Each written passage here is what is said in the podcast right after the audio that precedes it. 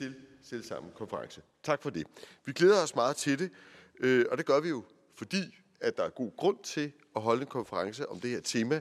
Jeg tror ikke, jeg røber nogen stor sikkerhedspolitisk hemmelighed ved at sige, at hele cyberområdet fylder, og det fylder mere og mere i både nævnets arbejde, men i det hele taget i vores sikkerhedspolitiske arbejde og i vores juridiske arbejde. Det har jo ændret vores hverdag på mange måder.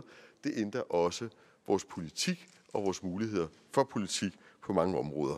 Og derfor er det dybt relevant at stille skarpt på de to spørgsmål, som er hovedspørgsmålet i dag, nemlig et, hvad der er Danmarks kerneinteresser i relation til den overordnede udvikling af folkeretten i cyberspace, og hvordan vi bedst fremmer de interesser inden for rammerne af alle de forskellige internationale processer, der kører i dag.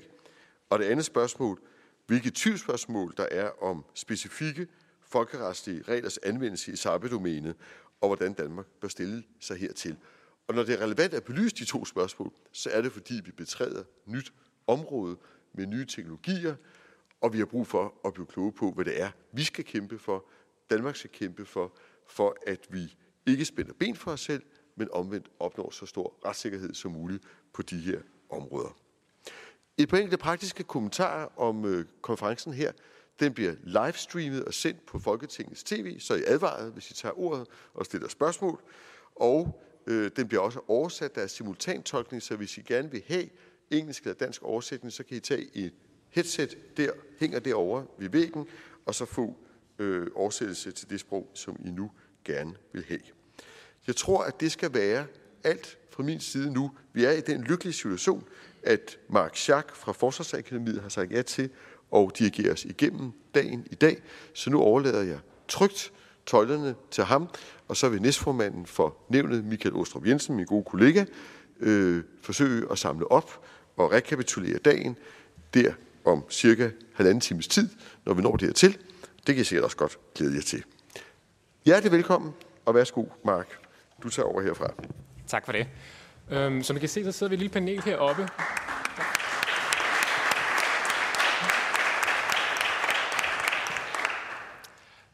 Det vender vi stærkt tilbage til. Først skal vi have en keynote fra professor ved Center for Militære Studier, som vil, øh, Kevin John Heller, som vil, um, vil tale om, om suverænitetsprincippet.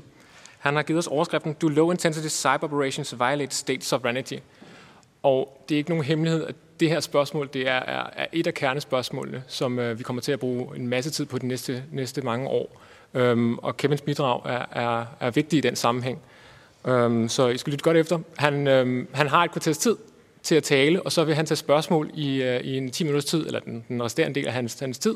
Så I er velkommen til at stille spørgsmål bare direkte til ham, så vil han, øh, vil han tage imod og, og svare efter, efter bedste evne. Men um, jeg giver over til Kevin.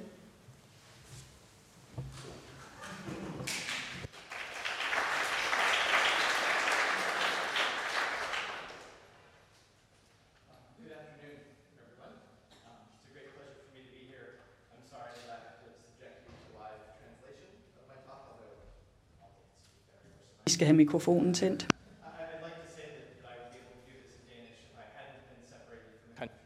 the duration of the pandemic, but that would be a Så fik vi tændt for mikrofonen, og uh, så er vi klar til at gå i gang. Og det bliver altså på engelsk, siger Kevin, og jeg tager gerne imod spørgsmål bagefter. Men i slutningen af 2015 var det sådan, at det amerikanske Homeland Security Ministerium afslørede, at hacker havde stjålet en hel mængde fortrolige oplysninger fra den amerikanske personaladministration øh, mellem maj 14 og juni 15. De her stjålne data, de påvirkede op til 14 millioner øh, nuværende og tidligere medarbejdere.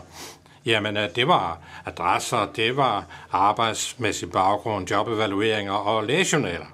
Og endnu mere bekymrende for mange, der var ansat i Udenrigsministeriet og den Nationale Sikkerhedsagentur, så var det også deres 127-siders sikkerhedsclearing-formular.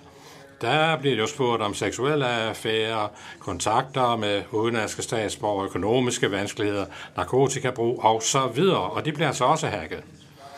Den her hacking er blevet beskrevet som, beskrevet som Amerikas Cyber Pearl Harbor. Og øh, Ja, det var jo en underforstået reference til et angreb, der startede en blodig krig mellem to stater, så det er meget passende, fordi øh, det var ikke øh, enkelte personer. Nej, både eksperterne og ledende, altså folk i den amerikanske regering, mener, det var Kina, der havde ansvaret for det her. Ser vi ud på det ud fra folkeretten, så er det et klassisk øh, eksempel på noget, man har gjort med vilje, og USA kunne have reageret med et modsvar. Øh, ja, det var sådan 2016, der prøvede øh, Mike Huckabee, der var tidligere guvernør i Arkansas, øh, han sagde, at øh, USA de skulle slå Kina i ansigtet. De skulle infiltrere mobiltelefoner fra deres ledere i Kina, hacke efterretningsmedarbejderes bankkonti og lukke deres computernetværk. Det sagde han. Men altså, var det faktisk noget, der overtrådte folkeretten, det her Cyber Pearl Harbor? Der er sådan, staterne de er meget uenige om, det, man kalder lavintensitets cyberoperationer. Er de lovlige eller ej? Det er jo nogen, som man så her ved personalforvaltningen, øh, et angreb, som træder ind i et computer, trænger ind i et computersystem hos en anden stat uden samtykke, men det er ikke en magtanvendelse som sådan, og heller ikke en forbudt indgriben som sådan. Der er to problemstillinger, ser man på folkeretten. Første, det er jo statens suverænitet. Gælder det overhovedet, den del af folkeretten overhovedet i cyberspace? Og hvis det gælder, er det så alle lavintensitets cyberoperationer, der skal være uh, forbudt, eller er det bare kun dem, der, der forårsager en form for mærkbar skade for en territorial stat? Det første vil jeg ikke tale mere om, men siden 2016 er der 20 stater, der har sagt, hvordan de mener, at folkeretten gælder i cyberspace. Ud af de 20, der er det 19, som siger, at suveræniteten også gælder i cyberspace. Det er den primære regel, så den kan overtrædes, den regel. Og det er ikke kun et generelt princip, hvor, øh, man, hvor efter man kunne så udlede forbuddet imod øh, magtanvendelse og så videre. Nej, den eneste stat ud af de 20, der siger, at øh, det kun er en principiel ting, det med suverænitet, det er Storbritannien. Altså indtil Biden erstattede Trump, så havde USA den samme indstilling som Storbritannien. Og selv NATO øh, de har sagt, at nej, suverænitet, det er en regel, det er ikke kun et princip. Det er den fælles øh, doktrin for cyberspace i NATO. Og øh, derfor har Storbritannien faktisk forbeholdt sig sin stilling om dette. Men de her 19 stater, de 19 ud af de 20, de siger, at suverænitet også gælder i cyberspace. De er enige om to ting. Suverænitet forbyder lavintense cyberoperationer, som forårsager fysisk skade uden samtykke. Det er altså ikke kun uh, almindelige retshåndhævelser osv., også mod terrorisme, adgang til et andet stats, uh, en anden stats uh, systemer, internetsystemer, for eksempel for at fjerne terrorisme, propaganda, videoer. Men altså, det med fysisk skade eller cyberinfrastrukturen mere end midlertidigt kommer ud af drift. Det er det, vi taler om her. Men de forskellige 19 stater, de er faktisk ikke enige, når det drejer sig om de mindre øh, disruptive, eller det, for eksempel den berygtede flame virus, hvor USA og Israel installerede malware i, hos iranske olieselskaber, sådan at de kunne aktivere computermikrofoner og kameraer. De kunne logge ind på øh, og se, hvad der blev tastet ind. Ikke? De kunne tage screenshots, og de kunne faktisk se geografisk placering ud fra billeder. Så det er jo sådan nogle af de her ting, hvor man kan sige, de er jo ikke skadelige på den måde, direkte på samme måde. Og øh, 10 ud af de 19 stater, de siger så, okay, der gælder alligevel det, vi kalder ren suverænitet. En hver adgang til et computersystem uden samtykke, hvor dette ligger i et andet øh, territorial stat, det er forkert efter folkeretten. Det er Frankrig, Schweiz og Iran for eksempel, der har den holdning. Og Mercosur, Argentina, Brasilien, øh, Guatemala, Paraguay, Uruguay, Venezuela og også um, Bahama. NATO synes også, at øh, der mindst er nogen ikke decideret skadelige af disse lavintense øh, cyberoperationer, der godt kan krænke suveræniteten. Selvom det kun er midlertidige forstyrrelser, alligevel alligevel, så kan det godt være en overtrædelse af folkeretten som et brud på suveræniteten. Derimod så er der otte andre stater, som siger, aha, vi taler kun om en relativ suverænitet. Og øh, suveræniteten forbyder kun dem, kun de lavindsense øh, cyberoperationer, der forårsager en eller anden form for skade på territorialstaten. Det er Tjekkiet, Finland, Tyskland, Guyana, Holland, New Zealand, Norge og USA, der har denne relative suverænitet som princip. En form for skade, det er selvfølgelig et vagt begreb. Desværre er det sådan, at de otte stater, der går ind for relativ suverænitet, de er ikke blevet enige om, hvad der så adskiller en lovlig fra en ulovlig lavintens cyberoperation. Tjekkiet, de sætter standarden højt. De siger, at øh, ja, der skal være en betydelig indvirkning på national sikkerhed, økonomien, offentlighedens sundhed eller miljøet. Og Finland, de tager nok den laveste standard og siger, ja, hvis det, skal, hvis det forårsager hvad tager, væsentlig skade, så overtræder det suveræniteten. Der er den rene suverænitet altså, og den relative suverænitet. Men det er enige om, at stater ikke må indgå i lav uh, cyberoperationer med henblik på retshåndhævelse. Men den store forskel, det vedrører cyberspionage. Dem, der går ind for ren suverænitet, de siger, at al cyberspionage er ulovlig. Fordi man træder sig ind i, trænger ind i et uh, computersystem, der befinder sig på et andet stats territorium. Men de stater, der går ind for en relativ suverænitet, de siger, nå jo, men cyberspionage, det kan være lovligt nok. Det med at installere en backdoor til at manipulere med data osv., det kan være lovligt nok, så længe det ikke giver en skade for den stat, man, man angriber. Jeg mener, at den rene suverænitet har et stærkere grundlag i folkeretten end den relative suverænitet. Jeg har ikke øh, mulighed for at gå i detaljer med det her, men lad mig bare lige sige, hvad de grundlæggende trin er. Det første trin, det er, alle staterne, bortset fra Storbritannien, mener altså, at suveræniteten gælder både den fysiske, fysiske verden og i cyberverdenen. Og det er en primær regel i folkeretten. Primær regel. Det er begrebet. Og i den fysiske verden, fysiske verden der er det sådan, at suverænitet som en primær regel garanterer, at en stats territorie er ukrænkeligt medmindre der er øh, en, et sædvane, et sædvaneundtagelse. Det er jo øh, til lands, der vandt sig i luften, ikke sandt? Og altså også i cyber, også selvom der ikke sker nogen skade. Fordi suverænitet garanterer, at man har øh, ukrænkelighed fysisk, derfor garanterer man også en ukrænkelighed i cyberspace. Derfor er det ifølge folkeretten forkert virtuelt at gå ind på en anden stats territorium uden statens samtykke, også selvom der ikke sker nogen skade ved denne indtrængning. Og der er jo ikke øh, nogen øh, sædvane undtagelse, som øh, tillader ikke skadelige, lavintense øh, cyberoperationer. Så altså, ja, hvordan kan man så kritisere denne rene suverænitet? Det er, at stater jo, de jo regelmæssigt går ind i spionage. Både fysisk og også på nettet. Derfor siger man, nå jamen, øh, så må det være tilladt jo med spionage, eller i hvert fald ikke forbudt i folkeretten. Ah, det er nu ikke overbevisende. Det er ikke overbevisende. Øh, det kan være, at der er nogen, der sidder til venstre for mig, der synes det. Men altså, ej, stater siger jo aldrig, at folkeretten tillader, at vi går ind i spionage sædvane ret kræver jo, at der skal være almindelig praksis, og der skal være opinio juris, som det hedder. Øh, det med praksis, det er ikke nok. Men altså, selvom man går ind i, selvom det er almindeligt med øh, spionage, så kan man ikke påstå, at det er sådan et sædvaneprincip, og det må man godt. Og uh, så er det også det, at det er jo ikke... Vi har den der skældsættende Lotus-sag, som sagde, den første begrænsning, der pålægges af folkeretten over for en stat, er, at hvis der ikke er en, lov, en regel, der tillader noget, så må man ikke udøve sin beføjelser og sin magt på nogen måde uh, i en anden stat. Så altså spionage på en anden stats territorium med spioner eller via computersystem, det er en form for magt, som altså går imod dette Lotus-princip. Der er ikke nogen lov, der tillader spionage, og derfor er det ikke tilladt. Nå. Men øh, det betyder jo ikke, at alle form for spionage er forbudt i folkeretten.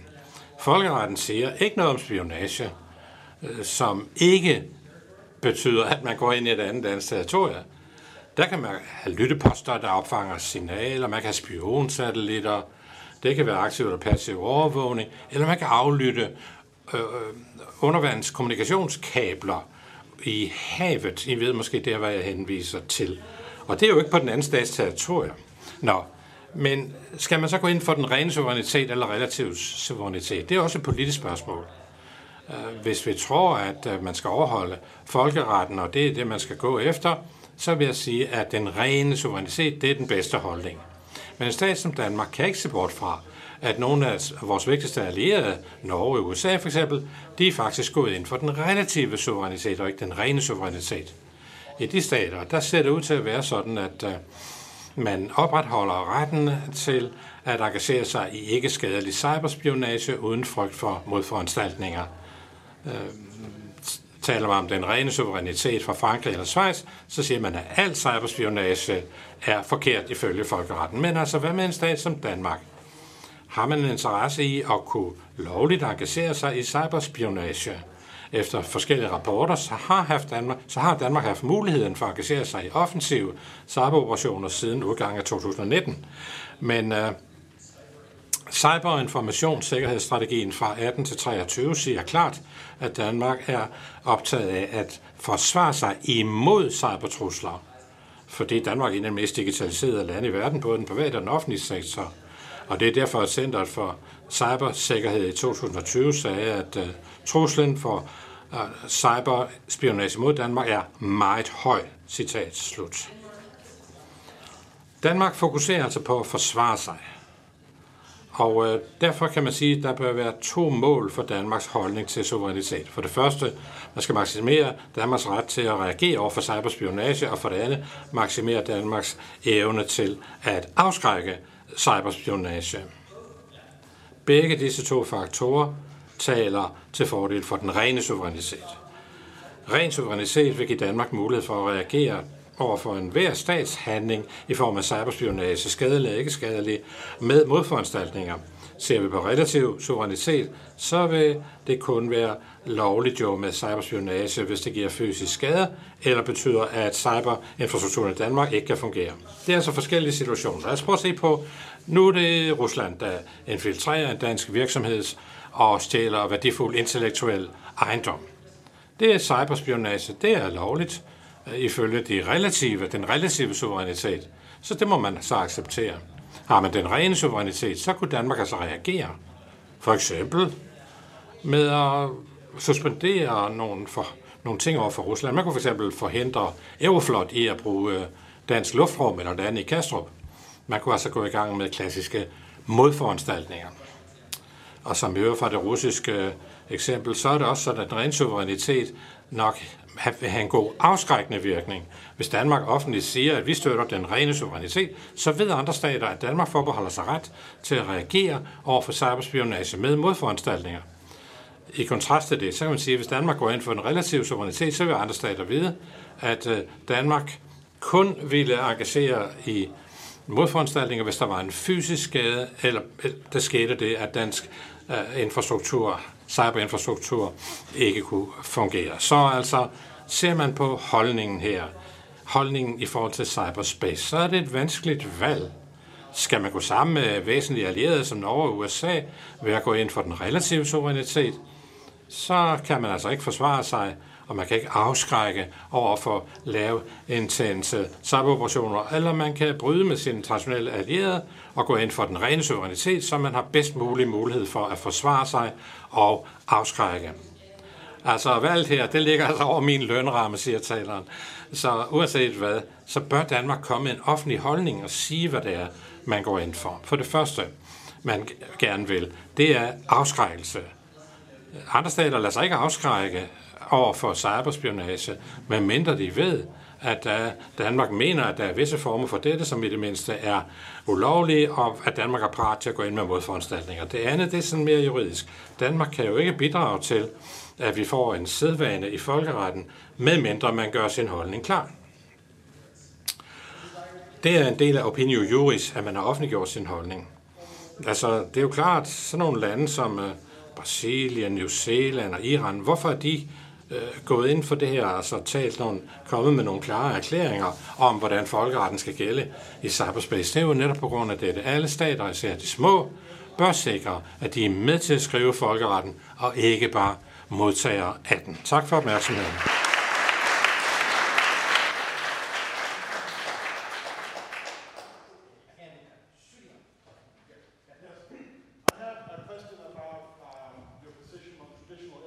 Mikrofonen er ikke tændt.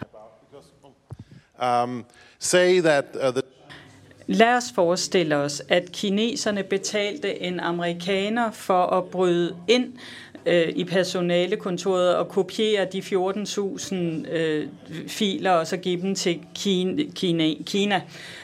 Det var sådan industrispionage, mit spørgsmål gælder, men det kunne jo også være, at kineserne betalte en amerikansk statsborger for at hacke fra USA og så elektronisk overføre filerne til Kina. Så jeg kunne godt tænke mig at høre, altså de to forskelle. Jamen, det er et godt spørgsmål. Og som en, der jo taler for ren suverænitetsholdning, der er det nemt for mig, fordi jeg vil sige, at de to ting er lige ulovlige, fordi begge dele er noget, der foregår på et, øh, et, en territorial stat uden samtykke. Man kunne også vælge Tolin-manualen, og så bliver det pludselig meget mere kompliceret. Ifølge ekspertgruppen bag Tolin-manualen, som altså er lidt vagt som manual, men de skældner mellem de to situationer, du lige har beskrevet. Det vil sige, at hvis man har en person fysisk på territoriet i et andet land, så krænker det suveræniteten, men hvis man på afstand går ind i en computer fra et andet land, så krænker det ikke suveræniteten, medmindre der sker en skade. Men det var jo ikke det, du lagde op til. Jeg må indrømme, jeg forstår ikke helt den skældning. Hvorfor det er ulovligt, hvis man er fysisk til stede og lægger et USB-stik i en computer i forhold til blot at hacke computeren udefra og tage præcis de samme data. Det synes jeg er en ustabil skældning. Men det mere generelle spørgsmål er virkelig relevant, og Mark og jeg har mange diskussioner om det. Der er mange intelligente mennesker, som mener, at spionage ikke er noget, der styres af folkeretten. Det er hverken lovligt eller ulovligt. Og det er der argumenter for. Personligt er jeg ikke overbevist af det. Jeg mener, at lotusprincippet er rimelig let forståeligt, og det indikerer, at der jo næsten aldrig er nogen stat, der siger, at de virkelig har retten til at lave cyberspionage. Og til gengæld er der mange, der netop brokker sig over spionage, uanset om det er cyber eller anden spionage. Og jeg synes, Mercosur-landenes reaktion øh, også afslører det. Altså, der er nu en række stater, som mener, at det ikke er overensstemmelse med deres suverænitet. Så altså, cyberspionage er virkelig komplekst, men, men her fokuserer vi nu på det her juridiske aspekt. Fordi altså de mere meget åbenlyse cyberangreb er ret usædvanlige, hvorimod cyberspionage er noget, der sker ret hyppigt, og det vil komme mere af det med tiden. Så derfor synes jeg, at det her er et meget vigtigt juridisk spørgsmål, og jeg synes virkelig, man har sat øh, fingeren på det ømme punkt med den her konference i dag. Tak for meget interessant input. Jeg har to spørgsmål. Efter din vurdering, hvad er så grunden til, at forskellige lande har så forskellige en tilgang? Hvorfor vælger USA den, øh, den relative tilgang, mens Tyskland og andre lande vælger den rene suverænitet? Er det øh, historisk, eller er det øh, fordi de selv kan se nogle muligheder, så de vil have en balance, eller er det bare et tilfælde? Og mit andet spørgsmål, hvor står Frankrig i den her sammenhæng? Altså det andet spørgsmål er nemt.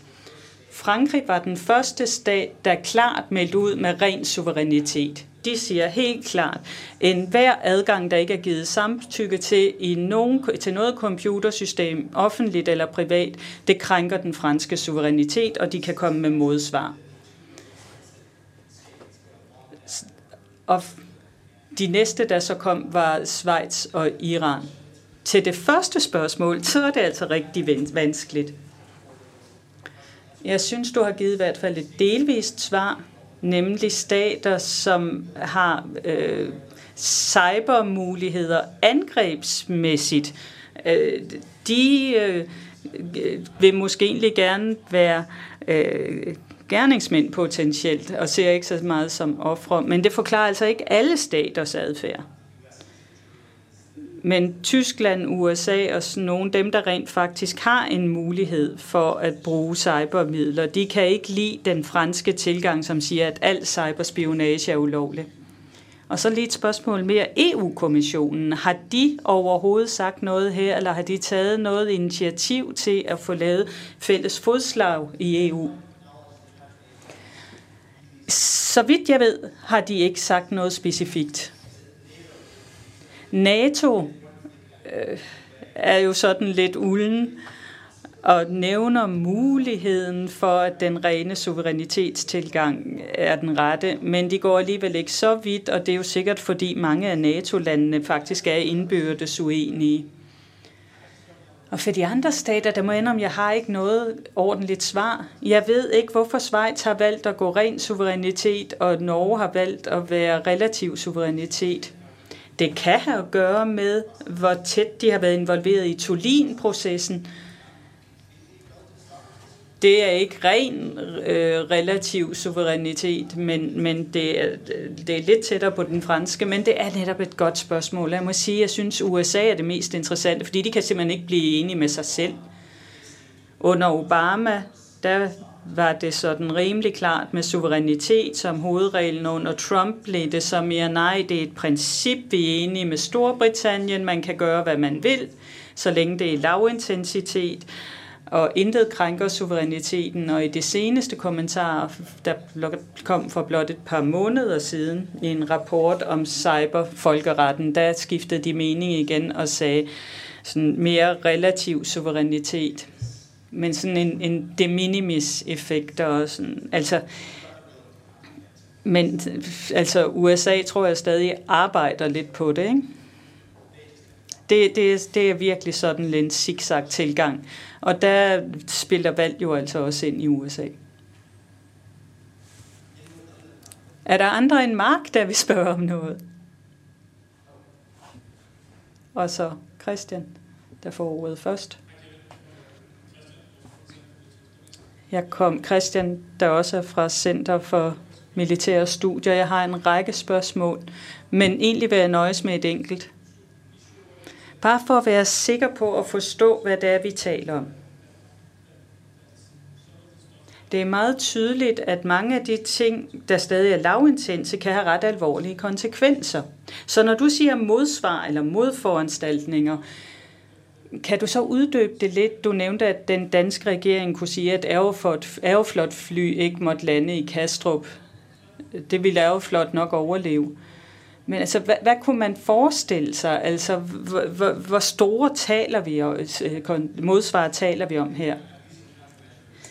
Ja, det er et godt spørgsmål. Altså, her tænker jeg på modsvar inden for folkeretten. Altså, at man begår en krænkelse folkeretligt, at så suspenderer man sine forpligtelser over for et andet land, indtil det opfylder folkeretten. Normalt kan Danmark jo ikke sige til Rusland, I må ikke bruge vores luftrum. Men hvis Rusland gør noget forkert, kan man begrænse deres adgang til dansk luftrum. Men min pointe er egentlig den her. Hvis vi siger relativ suverænitet, Og hvis vi så siger, at der er en hel række lavintense cyberoperationer, som øh, er okay, så længe computeren stadig virker, så længe øh, elnettet ikke bryder sammen, så er det stadig lovligt. Det eneste, den angrebne stat så kan sige, det er, at de kan så lave deres eget lavintensitet cyberangreb. Men jeg nævnte intellektuel ejendomsret, fordi man kan ikke aflevere intellektuel ejendom igen. Når først det er stjålet, så er det jo engang blevet set. Ikke? Så for mig er nøglen, det er, at det have modsvar, det bør ikke være begrænset til cyberverdenen. Det kan også være den konventionelle fysiske verden, for vi har jo en masse internationale forpligtelser, man så kan bruge til at lægge pres på nogen. Altså, Rusland er et dårligt eksempel, for de er svære at påvirke, men lad os sige, det var Iran. Der er nogle ting, Danmark kan gøre i forhold til sine forpligtelser over for Iran, som man kan suspendere, og som iranerne rent faktisk vil kunne mærke, og som måske kunne påvirke deres fremtidige handlen. Så det er altså fleksibiliteten ikke i, i at sige, altså du kan angribe os på, i cyberverdenen, så længe du ikke ødelægger computerne. Det synes jeg er problematisk. fordi når man fokuserer på forsvar og ikke angreb, så, så er man meget mere begrænset, hvis, hvis det ligesom skal være afhængig af, at man ligesom selv skal gå til angreb, hvis man vælger den relative. Det er sådan logikken i min.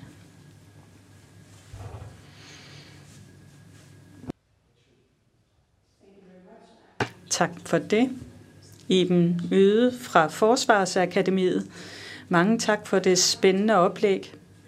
Og tillad mig at være lidt kritisk i forhold til dit argument om, at muligheden for at bruge modforanstaltninger mod øh, lavintense angreb skulle være det primære argument for at støtte den rene suverænitetstilgang. Er modforanstaltninger reelt den mest effektive måde, Danmark kan imødegå lavintense angreb? Altså inden for teorien, der er det jo... Øh, det er jo noget, man diskuterer i teorien, om vi kan bruge det, og om det vil være effektivt i forhold til de angreb, der kan komme i cyberspace.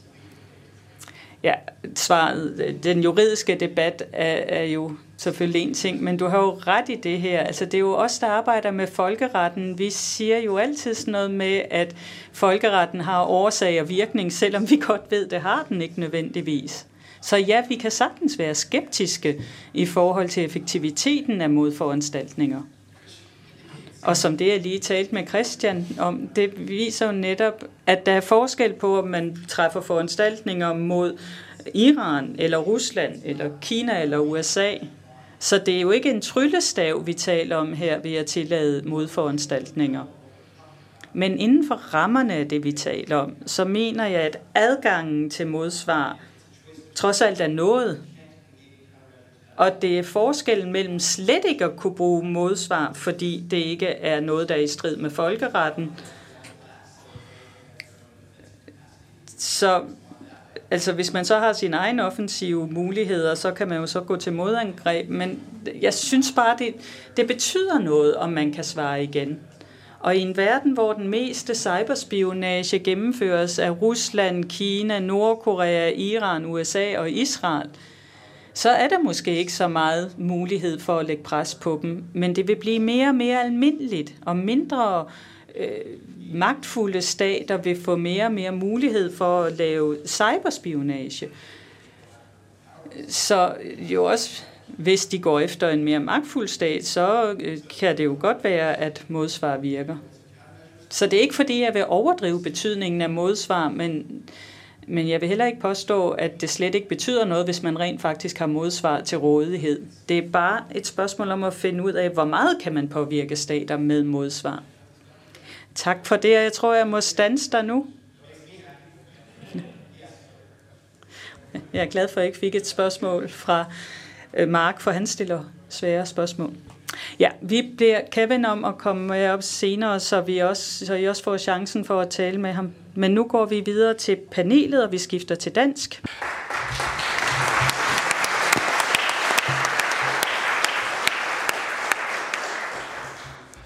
Vi, øh, vi zoomer en lille smule ud igen fra suverænitetsprincip til, øh, til cyberområdet som sådan.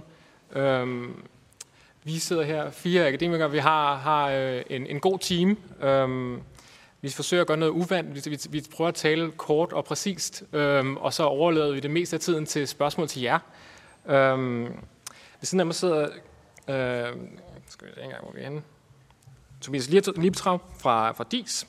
Så sidder Astrid Kjeldgaard Pedersen fra, fra KU og, og øhm, Cornelius Wisner fra KU også. Øhm, de får hver især fem minutter til at tale om hver deres emne. Jeg tager også lidt tid, øh, både, både lidt før og lidt efter, så vi, vi forsøger at ramme sådan cirka 20 minutter rundt regnet. Øhm, Tobias får lov til at tale om, øh, om, om status for cybertruslen, og hvilke nøglekonflikter og gråzonudfordringer Danmark står overfor. Altså, hvad er det, der er Danmarks interesser? Astrid, hun taler lidt om de juridiske nøgledebatter, vi har lige nu. Altså, hvad er det for nogle konkrete spørgsmål, vi, øh, vi kæmper med lige nu? Og hvad er det, der er vigtigt øh, at forholde sig til for en stat som Danmark lige nu? Øhm, og endelig vil Cornelius tale lidt om, hvad det betyder, det her med statsudtalelser. Hvad, hvad er det for noget, og hvad er betydningen af, af statsudtalelser? Men, øhm, men inden de får lov til det, så vil jeg prøve at, at oprise, hvor vi er henne i den her cyberjuridiske debat. Øh, det, det går rigtig, rigtig stærkt, så det kan sagtens være svært at, øh, at, at have styr på. Øhm, man kan sige det sådan, at, at vi er et sted, hvor de seneste par år er det gået rigtig, rigtig stærkt. Der har været en, en, en debat på det her område i de seneste, lad os sige, en, en 20 års tid, hvor, hvor der har været en debat, men der har først rigtig kommet i gang inden de seneste, seneste 10 års tid, og det er gået ekstremt stærkt de sidste, vil sige, to-tre år. Øhm, det, der, det, der er sket, er, at rundt regnet, så gik, øh, gik øh, akademikere i gang med at kigge på det her område omkring, omkring øh, skiftet mellem 0'erne og 10'erne, øhm, og, og der, der kom de første sådan store bidrag fra, fra, fra akademisk hånd med, med, med en talmanual i 2013, der handlede om, hvordan en gruppe eksperter mente, at folkeretten øh, hang sammen på det her område. Lidt parallelt, så er der et, et, et, et, et det, det, det, det store akademiske spor, øhm, og de her talmanualer, der er kommet to, øhm, er, er det helt store dyr i åbenbaringen for, for, for, for øh, folkeretseksperter, og det er det, som vi alle sammen spiller bold op, øh, bold mod øh, i hvert fald. Øhm, det, er den, det er den akademiske bane, vi har kørt på i et stykke tid. Øhm, blandt stater, så er der, er, der, er der man kan sige, to retninger, som stater kan tage. Øh, man kan selvfølgelig godt gøre begge dele. Den ene der er, at man kan deltage i, øh, i de her multilaterale øh, debatter, som foregår primært i, øh, i FN-regi, men også andre steder. Øh, Organization of American States, OAS, har også noget lignende. Øh, men der, der kører løbende nogle debatter, øh, som, som, som teknisk øh, foregår i det, der hedder Group of Governmental Experts. Altså regeringer sender deres egne eksperter til, til nogle, nogle, øh, nogle møder, der kører, løb, øh, der kører løbende. Og hvis man kan blive tilpas enige, så udsteder man en rapport øh, jævnligt, hvor der står, hvad man er blevet enige om. Øh, og det, det første gang, man fik noget rigtig juridisk med i det, det var i 2013, og så har man fået løbende igen i 15, og det gik ikke så godt i 17, og i 2021 har vi så fået en, en rapport igen. Og det er her, hvor den, den, den, den multilaterale debat er, er foregået, og det er her, hvor man kan se, hvor, hvor enige kan vi blive, hvis vi sidder 15-25 lande sammen og skal skrive noget, som vi alle sammen kan, kan nikke, nikke til efterfølgende. Ved siden af det er der så efterfølgende kommet en, en, en, en anden FN-proces, der er mere åben, hvor alle stater kan være med. Øh, det hedder en Open, Open-Ended Working Group, øh, OEWG, som, øh, som blev etableret i, jeg tror, det var 2018, og som første gang udsendte en rapport i 2021. Det, der er bøvlet med den her proces, det er, at det tager utrolig lang tid, og det er svært for stater at blive enige om, om særlig meget. Så den her proces går langsomt, og man, man, man når kun frem til nogle ret overordnede pointer.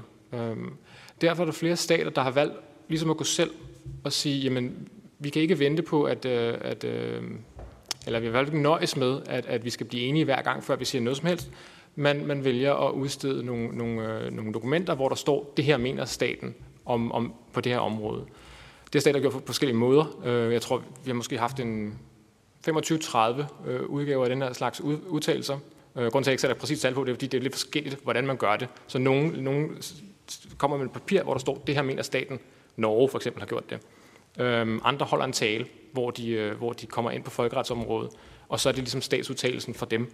Øh, andre igen, de kommenterer på de FN-spor, der, der, som, som man har, og, kom, og, og i de kommentarer ligger der så en masse holdninger til, til hvad man selv synes som stat. Øhm, men det er ligesom den proces, der er. Og, øhm, og, og vi har så de her tre spor at følge, altså det, det akademiske spor, det multilaterale statsspor og det unilaterale statsspor, kan man sige, hvor vi kan følge debatten løbende. Øhm, det vi kan sige med ret stor klarhed, det er, der er så meget uenighed på det her område, at vi får ikke nogen traktat for det her. Det her kommer til at blive udviklet stille og roligt, case by case, og det, det der skubber til udviklingen, det er, når stater vælger at sige noget. Særligt selvfølgelig, når de vælger at sige noget kontroversielt. Øhm, så er det klart, så, så, så skubber man mest muligt. Men hvis man sådan ligesom skal summere op og sige, hvor er vi så henne? Hvad, hvad kan vi blive enige om? Så man siger, hvis man skal have alle stater med, hvis alle stater skal, skal kunne nikke, så kan vi sige, folkeretten gælder i cyberspace. Punktum. Sådan cirka. Hvis man skal have de fleste stater med, så kan man sige, jamen folkeretten gælder, og de centrale regler i FN-pakten gælder. Altså magtanvendelse er ikke lovlig, heller ikke i cyberspace. Man må ikke intervenere i, i hinandens øh, interne forhold. Øh, der er nogle statsansvarsregler og lignende, der gælder. Men så snart vi dykker ned i, hvad det her så rent faktisk handler om, for et eksempel er selvfølgelig det, Kevin nævner med suverænitetsprincippet, så bliver det rigtig mudret. Øhm, Og det er der, vi står lige nu. Vi står med, med, med, med de her kilder, og vi står med det her problem, der hedder, der, kommer, der sker hele tiden cyberhændelser, som vi skal forholde os til, og vi skal hele tiden spørge os selv, jamen, hvad er det for nogle regler, der egentlig gælder? Øh, og, og vi skal overveje, hvorvidt vi, øh, vi ønsker at påvirke det her, eller vi, hvorvidt vi ønsker at, at, at, at være med tilbage i Så det, det, det er status, øh, folkeretligt set i hvert fald. Men øh, Tobias tager os videre i, øh, i, den, i den politiske verden, og så rykker vi videre til to gange juridisk verden igen. Tak, Mark. Øh, som Kevin sagde, så vil jeg også sige lidt om den verden, der betyder noget, øh, og hvor der rent faktisk er en effekt. Øh, nej, øh, jeg vil i hvert fald forsøge at sige lidt om, om det politisk-strategiske niveau øh, for den her debat. Og øh, som øh, både Martin og Kevin var inde på, så er cybersikkerhed jo vitalt for Danmark, og det gælder sikkerheds- og forsvarspolitisk, men det gælder jo også økonomisk, det gælder socialt, det gælder på stort set alle områder, øh, og det at drive en stat i dag. Og det viser risiko- og trusselsvurderingerne for Forsvarets efterretningstjeneste også. Altså, de gør det klart, at Danmark kontinuerligt bliver udsat for skadelige cyberoperationer. Vores økonomi og konkurrencedygtighed lider under cyberspionage, ransomware-angreb. Vores demokrati og offentlig debat bliver destabiliseret af systematiske misinformationskampagner, og vores myndigheder og samfundsvigtige infrastruktur er mål for en lang række øh, cyberangreb. Og det, eller et af de store problemer ved de her cyberhændelser, er, at de som oftest ikke lever op til de juridiske definitioner af væbnet konflikt og krig, men at de alligevel akkumuleret over tid medfører relativt store tab for Danmark. Og det er jo selvfølgelig også, som Kevin var inde på, derfor at det er rart at kunne have nogle handlemuligheder og rent faktisk skabe et rum for sig selv for at kunne gøre noget ved de angreb. En videre har en række mere sådan globale, vidtrækkende cyberangreb som NotPetya, SolarWinds og Micro, uh, Microsoft Exchange hacket senest sat en tyk streg under, at det jo ikke kun er Danmark, men store dele af verden, der befinder sig i den her vedvarende digitale konfliktsituation. Og det er jo en konfliktsituation, der, som Kevin også var inde på, øh, har kildet sig ind mellem krig og fred. En, en i og for sig en ny normaltilstand, måske endda af digital ufred, som slører grænserne mellem forsvar, angreb og spionage og stiller nye krav til, hvordan vi i Danmark og i Vesten forsvarer os øh, mod de her angreb, herunder hvordan vi fortolker centrale juridiske begreber på det digitale område, men også er opmærksomme netop på de her gråzoner, knidninger mellem forsvar, og angrebsspionage, hvor det måske ikke altid er så clear cut, hvornår en angreb er en type, og hvornår det er noget andet, eller hvornår det måske er pakket ind som værende øh, spionage, men i virkeligheden er et, et, et skadeligt angreb, eller noget, som over tid kommer til at have en effekt, som ligger ud over den umiddelbare eksfiltration af data. Det kunne være en fysisk effekt eller andet. Hvis vi så skal se lidt på, hvor, hvor stammer den her cybertrussel fra, så er den i hvert fald delvis funderet i to ting. Og det første er jo den omsaggribende digitale udvikling. Øhm, det er klart, at jo mere vi digitaliserer, desto mere sårbare bliver vi sådan helt clear cut. Med udsigten til øget brug af 5- og 6G-net, udvikling af kunstig intelligens, tingenes internet, kvantecomputere, vil Danmarks digitale afhængighed blive større på sigt. Vores sårbarhed vil sandsynligvis også blive det. Og det betyder, at truslen vil vokse. Men den voksende cybertrussel er også funderet i et skift fra en relativt samarbejdende verdenspolitik præget af globalisering, primært som økonomisk integration, mod en mere relativ konkurrencepræget verdenspolitik. Ikke fuldstændig sort-hvidt, men, men der er skridt i den retning. Og vi konfronteres dagligt med stormagtsrivalisering, der særligt udspiller sig mellem USA og Kina, men jo også inkluderer for eksempel Rusland og, og EU, øh, og ser, hvordan den, den spidser til. Og det er en stormagtskonkurrence, som udspænder sig over både det politiske, økonomiske, militære og teknologiske område. Og derved ser vi også, for mig at se i hvert fald, en, en genaktualisering af, af et træk ved den, øh, ved den kolde krig, som er, at øh, ligesom under den kolde krig, ser vi i dag en, den her multidimensionelle, langvarige konkurrence, som har en global rækkevidde, og som foregår stadigvæk under grænsen for krig og konflikt, hvoraf det her udvidede konfliktrum mellem krig og fred ved anvendelse af digitale midler er en manifestation af. Altså at, at det her digitale konfliktrum er ligesom en portion af den her intensiverede stormagtskonflikt. Og det fører så til, at de ændrede internationale rammebetingelser, den tiltagende digitale udvikling og anvendelse af digitale teknologier og den stigende cybertrussel som anledning heraf, betyder, at Danmark er nødt til at have en velovervejet og gennemarbejdet cybersikkerhedspolitik, der både spænder over og sammentænker det strategiske og det juridiske. Eller det sådan, ja, øh, så, så både det, øh, som har måske med de mere sådan, militære, forsvarsmæssige, øh, rene midler at gøre, og, og så hvordan vi rent faktisk beslutter at anvende dem sådan, øh, folkeretsligt. Og som Kevin også var inde på, og Mark, så er de folkeretslige øh, regler for, hvordan vi opfører os i cyberspace, hvem der beslutter de her regler, og hvordan har fået en mere fremtrædende plads i international politik og strategisk tænkning i, i takt med, at cybertruslen er blevet mere alvorlig.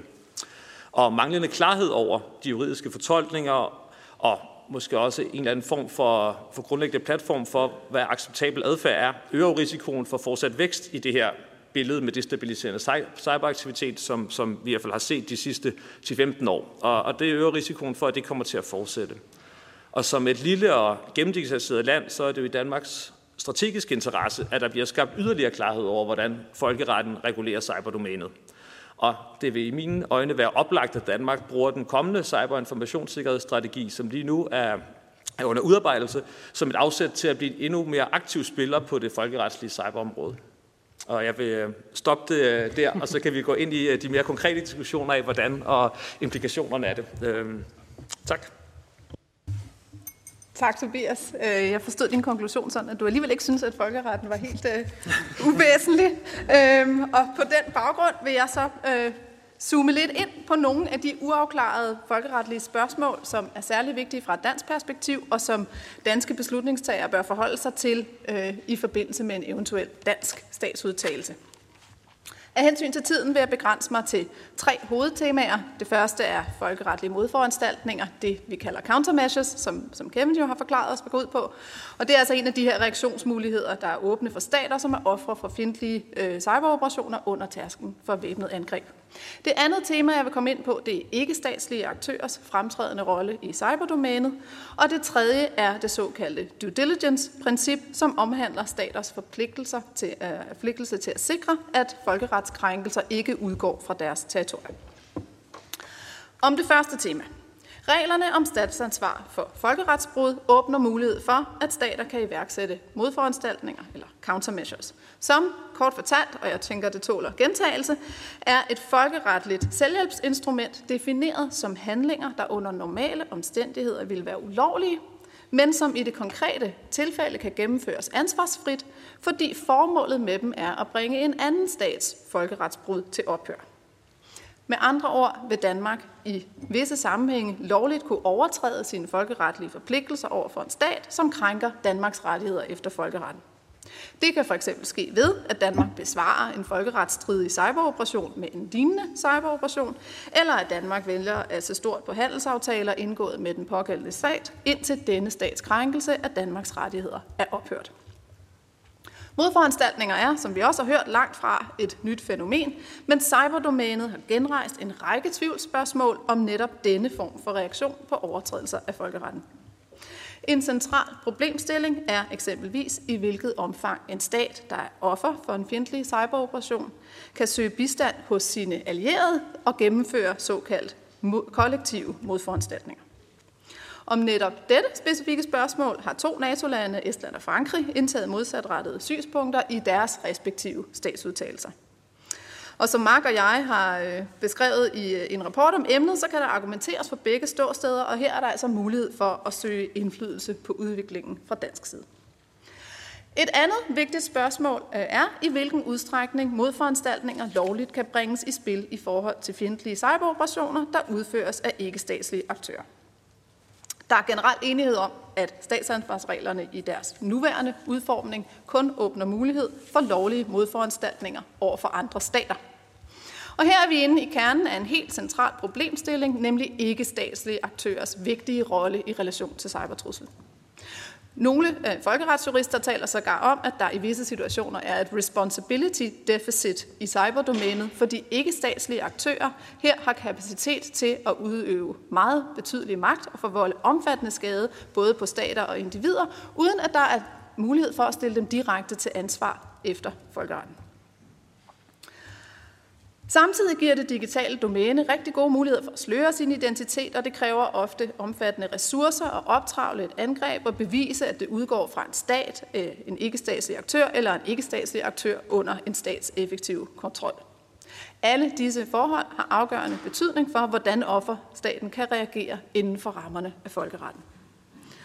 Den primære årsag til det her responsibility deficit er, at de fleste af de relevante folkeretlige regler kun forpligter stater. Folkeretseksperter er eksempelvis enige om, at ikke-statslige aktører, uanset omfanget og konsekvenserne af deres fjendtlige cyberoperationer, ikke kan krænke øh, staters suverænitet, som Kevin talte om. Og det bringer mig til det sidste punkt på, på min dagsorden, nemlig due diligence-princippet. Due diligence-princippet fremhæves øh, ofte som en potentiel løsning på problemet med ikke-statslige aktører, eller i hvert fald som et vigtigt værktøj for stater, der er ofre for fjendtlige cyberoperationer. Princippet er især af interesse i situationer, hvor det for eksempel er muligt at bevise, at et konkret øh, angreb stammer fra et konkret territorium, måske endda en konkret adresse eller et konkret øh, stykke hardware, men hvor det er svært at koble de tekniske beviser til et statsligt organ øh, eller en ikke-statslig aktør under statens kontrol. Kort fortalt går due diligence-princippet ud på, at stater skal sikre, at der ikke fra deres territorium udgår krænkelser af andre staters folkeretlige rettigheder. Et relevant scenarie kunne være, at en hackergruppe befinder sig inden for stat A's territorium og derfor, derfra udfører et cyberangreb mod stat B. Hvis vi skal drage stat A direkte til ansvar, kræver det bevis for, at hackergruppen handlede på vegne af stat A gennem stat A's instruktion eller kontrol. Den bevisbyrde lettes betydeligt ved i stedet at anvende due diligence-princippet, her kan stat A nemlig holdes ansvarlig, hvis det blot bevises, at stat A har forsømt sin egen forpligtelse til ikke at lade sit territorium udnytte til øh, at krænke andre staters rettigheder. Stat B vil også kunne gennemføre modforanstaltninger mod stat A med henblik på at få stat A til at efterleve den her due diligence forpligtelse. Men måske skal man ikke glæde sig for tidligt over due diligence-princippet som løsning på alle udfordringerne vedrørende ikke-statslige aktører. Der er nogle folkeretsforskere, der spekulerer i, om due diligence som kur på problemet faktisk vil være værre end sygdommen, fordi den her udvidede mulighed for at anvende modforanstaltninger vil føre til en destabilisering. Indtil videre synes øh, der ikke har materialiseret sig øh, sådan et problem. Faktisk peger staternes hidtidige praksis i den modsatte retning. Det er stadig sådan, at et angreb i cyberspace er relativt billigt for de øh, aktører, der står bag, fordi de krænkede stater i praksis er forholdsvis afmålte i deres reaktion. I juli 2020 så vi det første eksempel på, at EU vedtog sanktioner under det nye EU-cybersanktionsregime, og her var der som reaktion på WannaCry og NotPetya-angrebene navnlig tale om indefrysning af midler i EU, indrejseforbud og samhandelsforbud.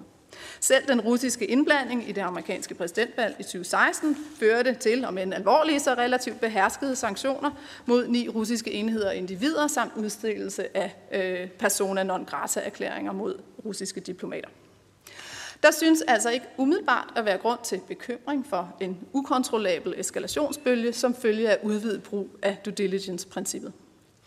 Hertil kommer, at modreaktioner i cyberspace efter omstændighederne kan udgøre en, en fornuftig mellemvej mellem for eksempel økonomiske og diplomatiske sanktioner og anvendelse af traditionelle militære magtmidler.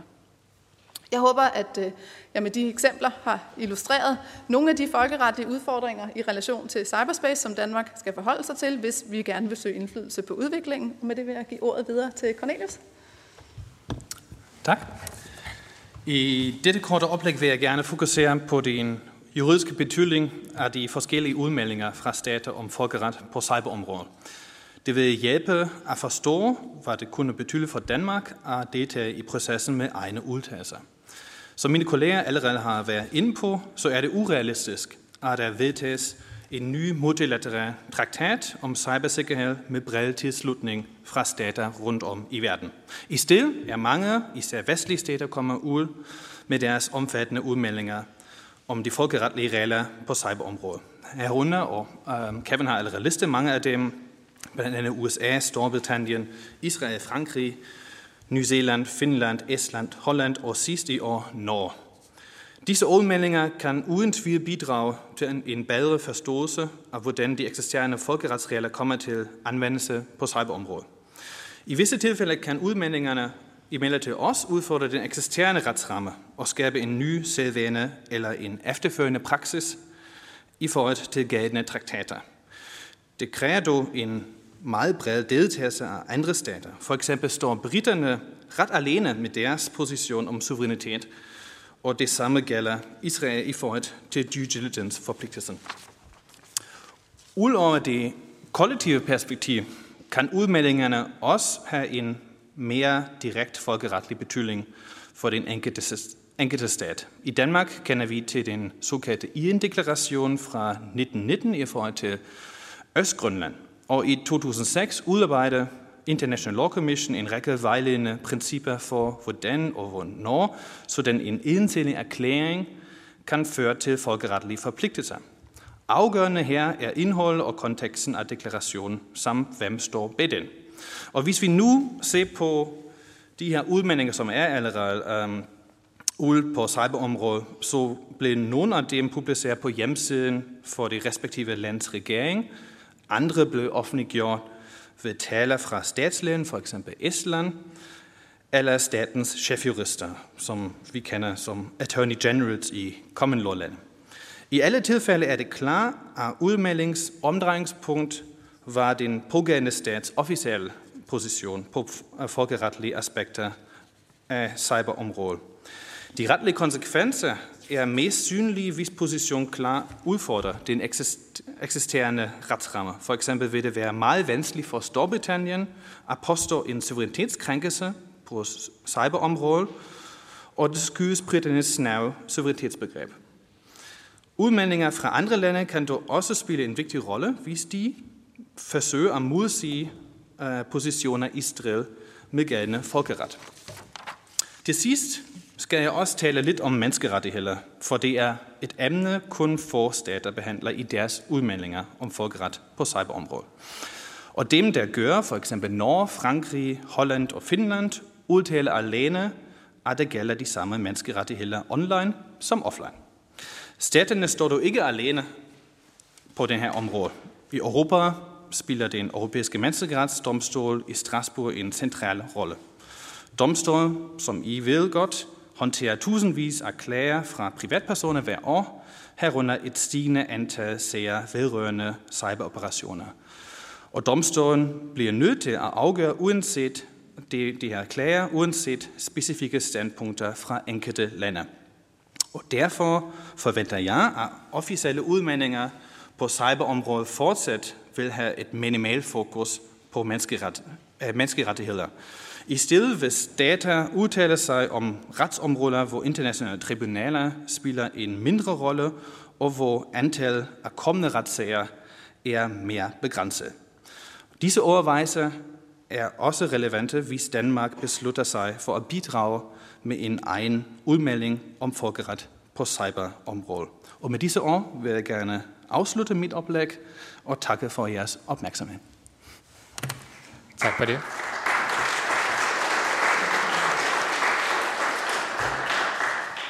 Det var vores kort oplæg. Jeg vil gerne bede Kevin, can you join us up here?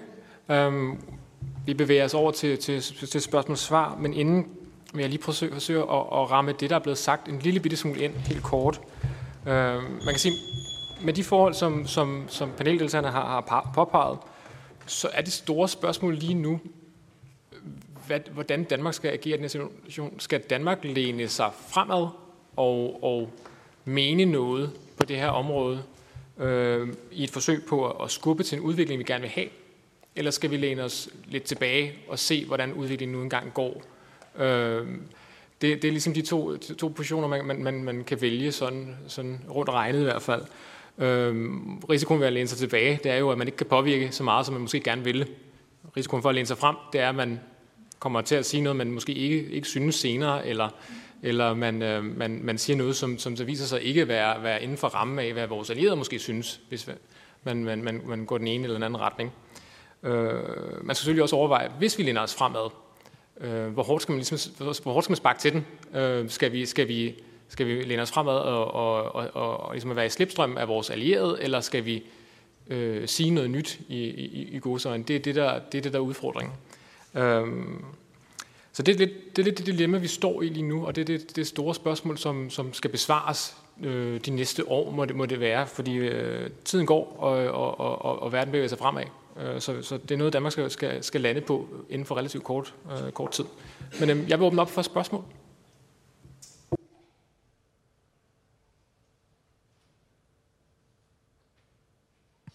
Ja, men altså, det, det er jo rigtigt. Øh, jeg håber ikke, at den eneste politiker til stede, som føler sig lidt øh, kan man sige, vel nyoplyst på nogle af de her ting.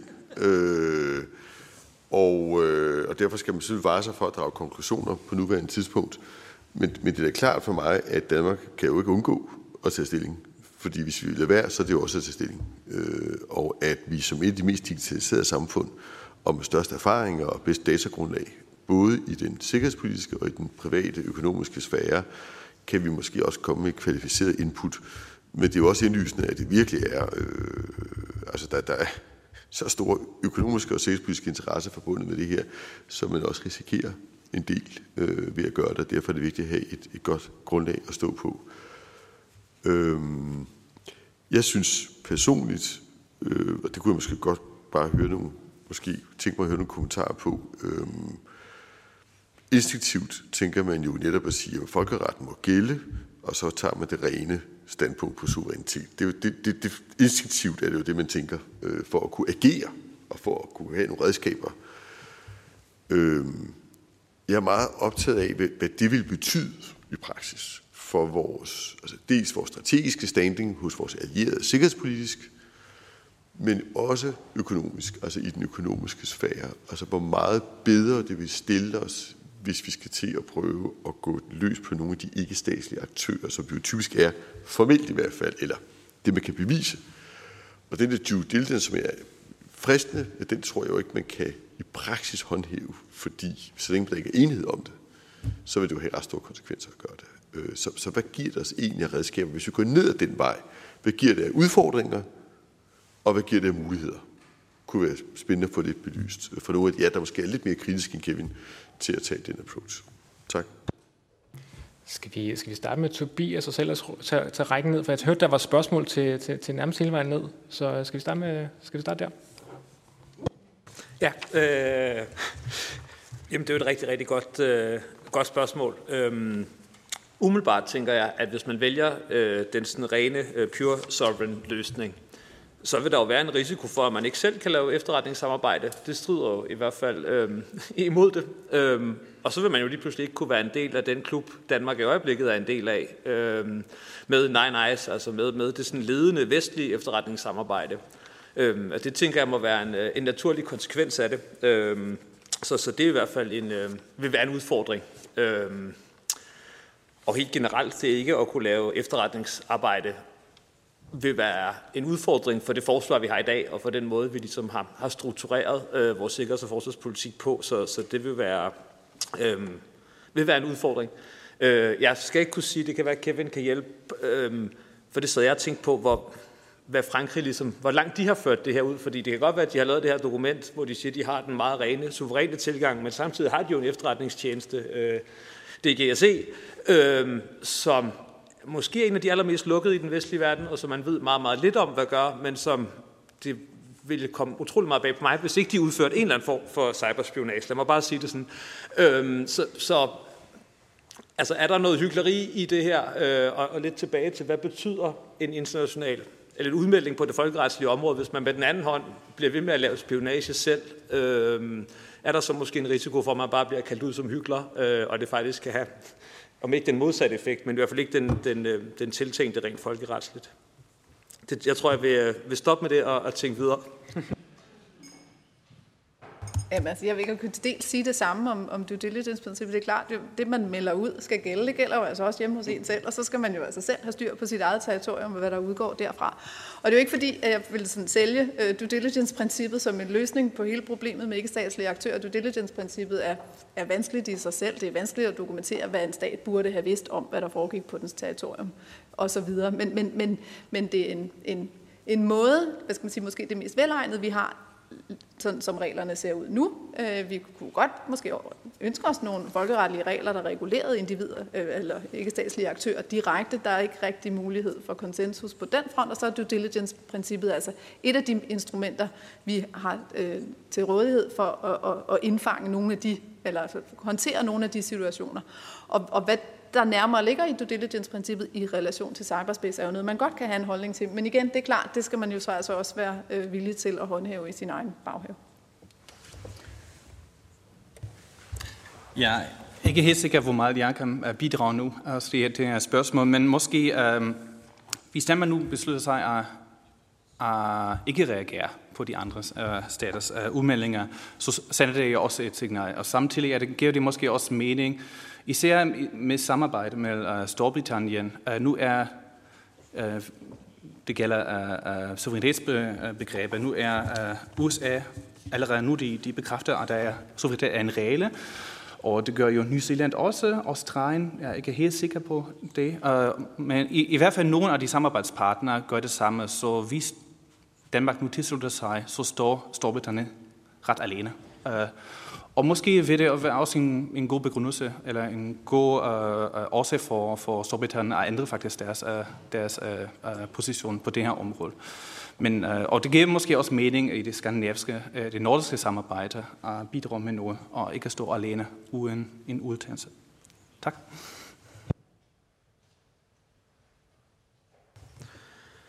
Ja, øh, hvis man skal, skal, skal vente op og sige en af fordelene, øh, hvis vi sådan får snakket os hen imod den her lidt mere relative position, øh, hvorfra man stadigvæk godt må lave noget spionage, fordi det gør vores allierede, og, og det er der måske flest, der har udtalt sig øh, i den retning. Øh, så er det klart, som, øh, som Kevin også var inde på, så er der jo en, en negativ konsekvens på den måde, at det jo lader det til i hvert fald primært af os, øh, også vores allierede, som, øh, som lider, eller som lider mest under nogle af de her cyberangreb under grænsen for krig, og måske ser noget af den her industrispionage for eksempel. Øh, så, så det vil givetvis, eller der vil være en risiko for, at det efterlader os et eller andet sted præcis, hvor vi står i forhold til den praksis, vi ser. Altså så kan det godt at vi bekræfter den folkeretsligt, øh, men, men er det så bare at, at, at fortsætte den udvikling, vi ser, øh, og faktisk ikke give os selv flere muligheder øh, for at for at forsvare os. Øhm, det, øh, ja, det, det kunne i hvert fald være en risiko.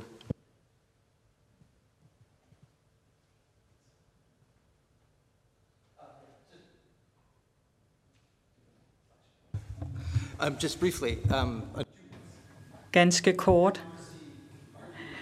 Altså, hykler-argumentet er svært at modsige. Stater er nu engang hykleriske, og det her er et glimrende eksempel på det.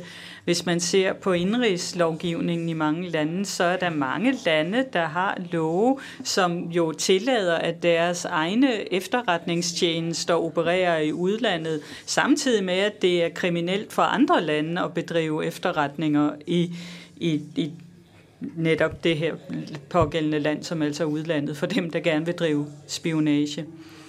Men jeg tror, der er nogle lande, som vil foretrække ikke at lovliggøre det, de gør jeg er faktisk overbevist om, at Frankrig med deres meget sofistikerede cybermuligheder driver cyberspionage. Men det er vigtigt for dem at understrege suverænitetsprincippet, selvom de ikke selv overholder det helt. Og det er jo også den magtfuldes privilegium.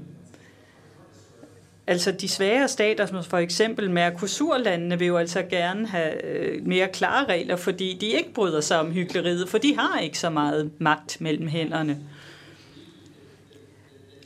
Jeg er enig i, at Danmark bør indtage en holdning. Øh, for mig er det ikke så vigtigt, hvilken holdning Danmark indtager, fordi som udenforstående øh, Øh, må jeg bare så også sige, at jeg blev overrasket, fordi Danmark i øvrigt er så aktiv, også når det gælder folkeretten, at der ikke har været noget dansk engagement, at Danmark ikke har været involveret i processen med Tallinn-manualen. Øh, ja, man har nogle fælles interesser med de nordiske lande, men de er ikke nødvendigvis identiske interesser, og man bliver ikke repræsenteret, hvis man ikke deltager. Så det overraskede mig, at Danmark ikke har været mere aktiv.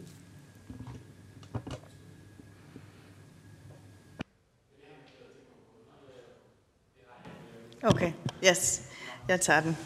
Men, men tak. Mit navn er Aja Kemnitz Larsen. Jeg repræsenterer Grønland i, i Folketinget, folketingsmedlem, og er også formand for arktiske parlamentarikere, så jeg taler sådan set også på vegne af, af Arktis.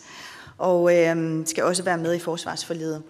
Jeg tænker, når vi snakker om Grønland og når vi snakker om Arktis, så komplicerer det jo tingene i virkeligheden noget mere. Både når vi snakker om cybersikkerhed i Grønland, som er vigtigt for os at være opmærksom på her fra, fra Folketingets side, men også når vi snakker om den interesse, der er for, for Grønland og for Arktis udefra. Øh, og der er jo minimum en ekstra bejler, i hvert fald amerikanerne har jo tidligere vist interesse for at købe Grønland, øh, og betragter jo Grønland også som en del af det nordamerikanske øh, kontinent. Så, så det her med, om der kan blive sat en kile ind i rigsfællesskabet, er jo også et spørgsmål, vi er nødt til at være opmærksom på, når vi snakker cyber og øh, cybersikkerhed. Så tænker jeg også øh, sådan mere overordnet, at øh, jeg synes, det er vigtigt, at Danmark læner sig ind og også tager stilling til det her spørgsmål, også gerne øh, går forrest, men det er jo noget, som et forsvarsforlig selvfølgelig skal tage stilling til. Men noget, altså en ting er jo jura, noget andet er også viden og kompetencer.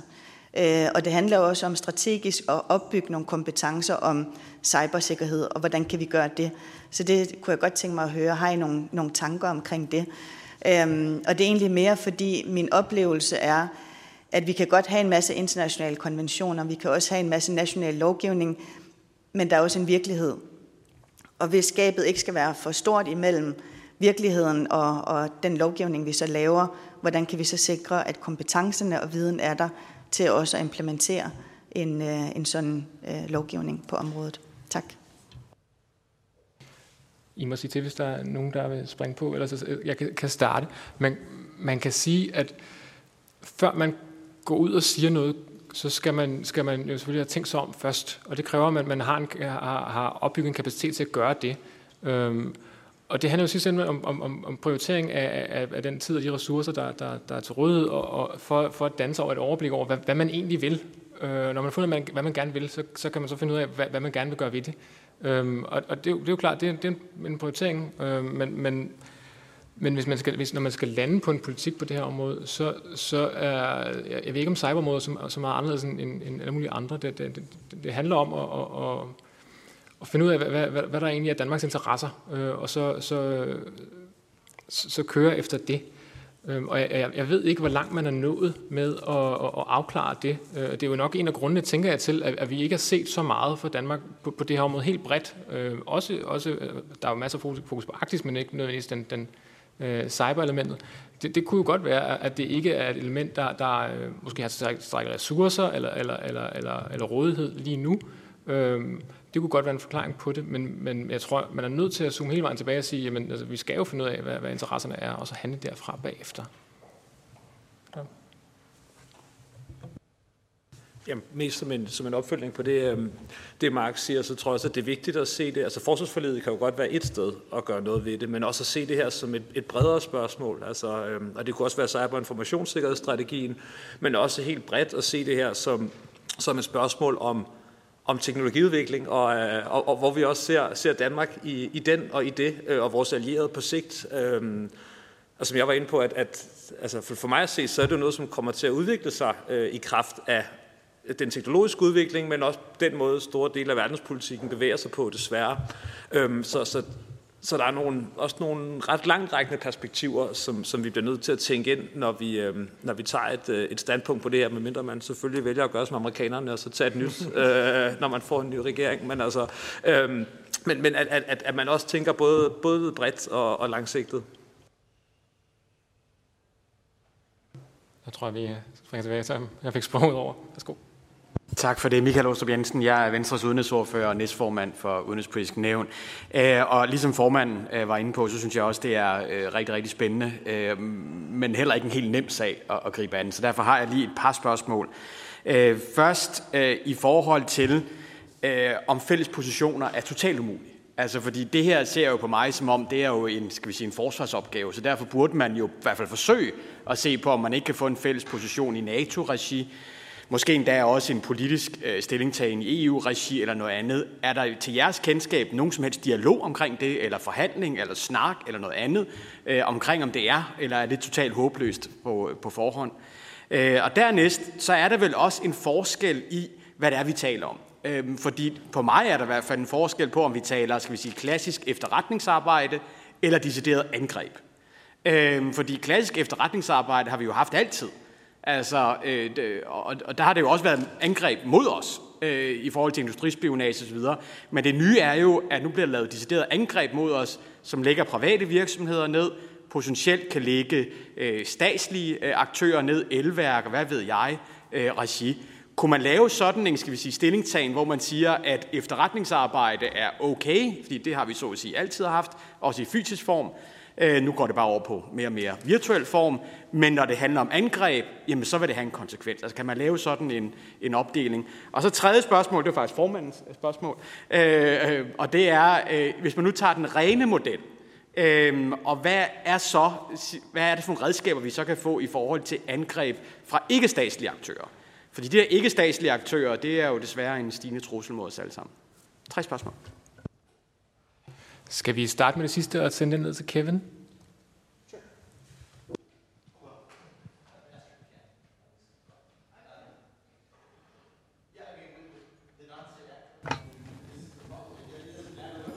det er ligegyldigt, hvilken holdning man indtager, så er, har du det problem der. Hvis ikke man kan tilskrive angrebet til en stat, så det er svært i den rigtige verden, og endnu sværere i cyberverdenen, så, så har man jo teknisk set ikke ret til at reagere. Men der er nogle gode nyheder, synes jeg. Vi er fokuserer på de her problemstillinger, hvor der er mange uenigheder. Jeg er meget skeptisk i forhold til det, jeg taler om at man nogensinde får EU eller NATO til at blive enige indbyrdes, altså fordi der er de der grundlæggende forskelle i forhold til Storbritannien især. Men øh, de er jo enige om mange ting, ikke? Og øh, de er måske enige om mere, end vi måske tror. Der er sådan nærmest universel enighed om det der princip om ikke-intervention. Altså det gælder. Man skal ikke blande sig i andres valg. Så er det en, en forkert handling ifølge folkeretten. Og øh, det der med magtanvendelse, hvad er det inden for cyberområdet? Er forbud og selvforsvarsreglerne, jamen det gælder også der. Så altså, der er store områder, hvor der heldigvis, og måske overraskende nok, faktisk er universel enighed. Men der er bare nogle vigtige, konkrete områder, hvor vi måske må være mere pessimistiske med, om øh, staterne kan få klaret deres uenigheder. Ja, øh, altså jeg ved ikke, om det lige tåler en, en... Altså suverænitetsprincippet gælder simpelthen kun mellem stater, det forpligter kun stater. Det vil sige, man kan ikke som ikke-statslig aktør per definition krænke suverænitetsprincippet. Derfor kan vi ikke bruge det i forhold til ikke-statslige aktører. Og det er det, der gør, at due diligence som redskab bliver så attraktivt, fordi der er det staten, der er forpligtet til at have hånd i hanke med de ikke-statslige aktører. Og så er der en stat, og så er vi oppe på det interstatslige niveau. Der har vi nogle regler, vi kan bruge, for eksempel modforanstaltninger osv. I forhold til, til dit spørgsmål om efterretninger og angreb, det er jo i virkeligheden det, der ligger i relative sovereignty. Ja, vi tillader de her øh, ikke øh, harmful eller ikke skadelige øh, småspionage af forskellige art, og så er der en tærskel, hvor vi siger, der klapper fælden, og så er man inde i en krænkelse af suverænitetsprincippet. Så det er i virkeligheden altså, det, der er diskussionen. Øh, skal vi tillade de der lidt mere bagatelagtige, det har vi altid gjort, øh, efterretninger, eller skal vi simpelthen lukke helt ned for det? Ikke? Ja, ja men øh, helt, øh, helt klart. Helt enig med det der med, at den, den relative suverænitet vil være en måde at kunne måske håndtere noget af den efterretning øh, kontra angreb på.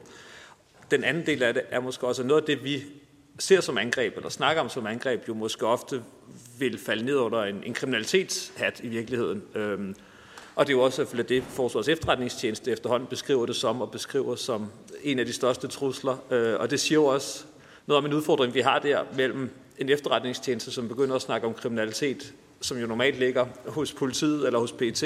Øhm, så, og jeg går ud fra, at det også må være en, en anden juridisk diskussion, at, øh, at det her har nemlig mest været spionage og ikke så meget kriminalitet, men at øh, det måske mere er i kriminalitetsbekæmpelse og den grænseoverskridende kriminalitetsbekæmpelse, at vi skulle stoppe øh, en, en del af det, vi egentlig ser som angreb mod private virksomheder, for eksempel. Øhm,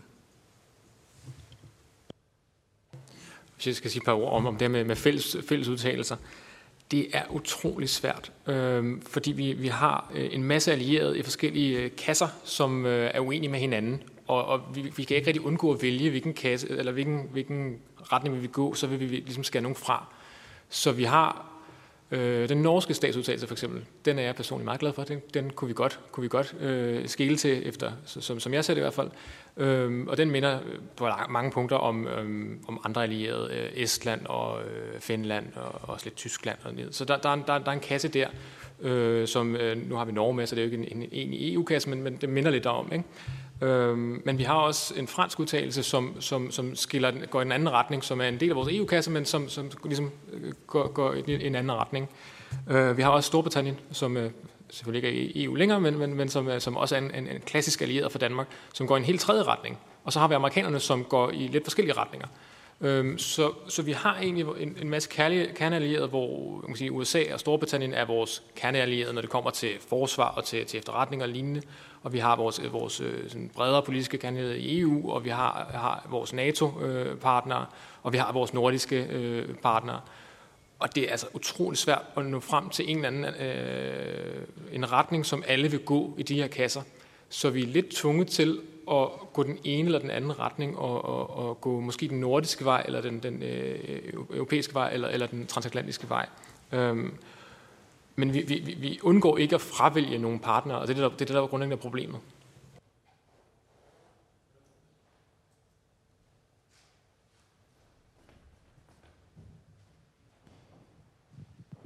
Øh, mange tak. Jeg skal bare forstå præcis, hvad downside er ved den hykleriske position, altså den franske position, fordi det har jeg ikke helt forstået. Altså det er jo helt åbenlyst, som det også bliver sagt, at naturligvis så vil vi spionere så meget vi kan øh, og, og øh, om nødvendigt øh, krænke øh, fremmede staters øh, love, ligesom alle andre gør. Øh, nogle er måske bare bedre til det, fordi de har flere ressourcer eller mindre moral. Men, men øh, hvad, er, hvad er downside? Det har jeg ikke helt forstået. Det er jo ikke sådan, det påstås heropfra går ud fra, at det krænker dansk ret at vi spionerer mod fremmede magter.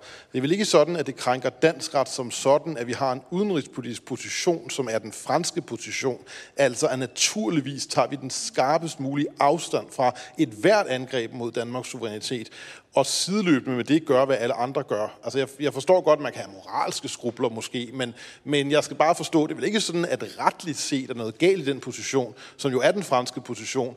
Og, og jeg skal også forstå, hvorfor det kun er Frankrig, der kan gøre det, hvad der forhindrer Danmark i at gøre det, fordi som jeg ser det, er det jo, øh, nogen kunne mene, at det jo er at vinde øh, på alle øh, på alle punkter.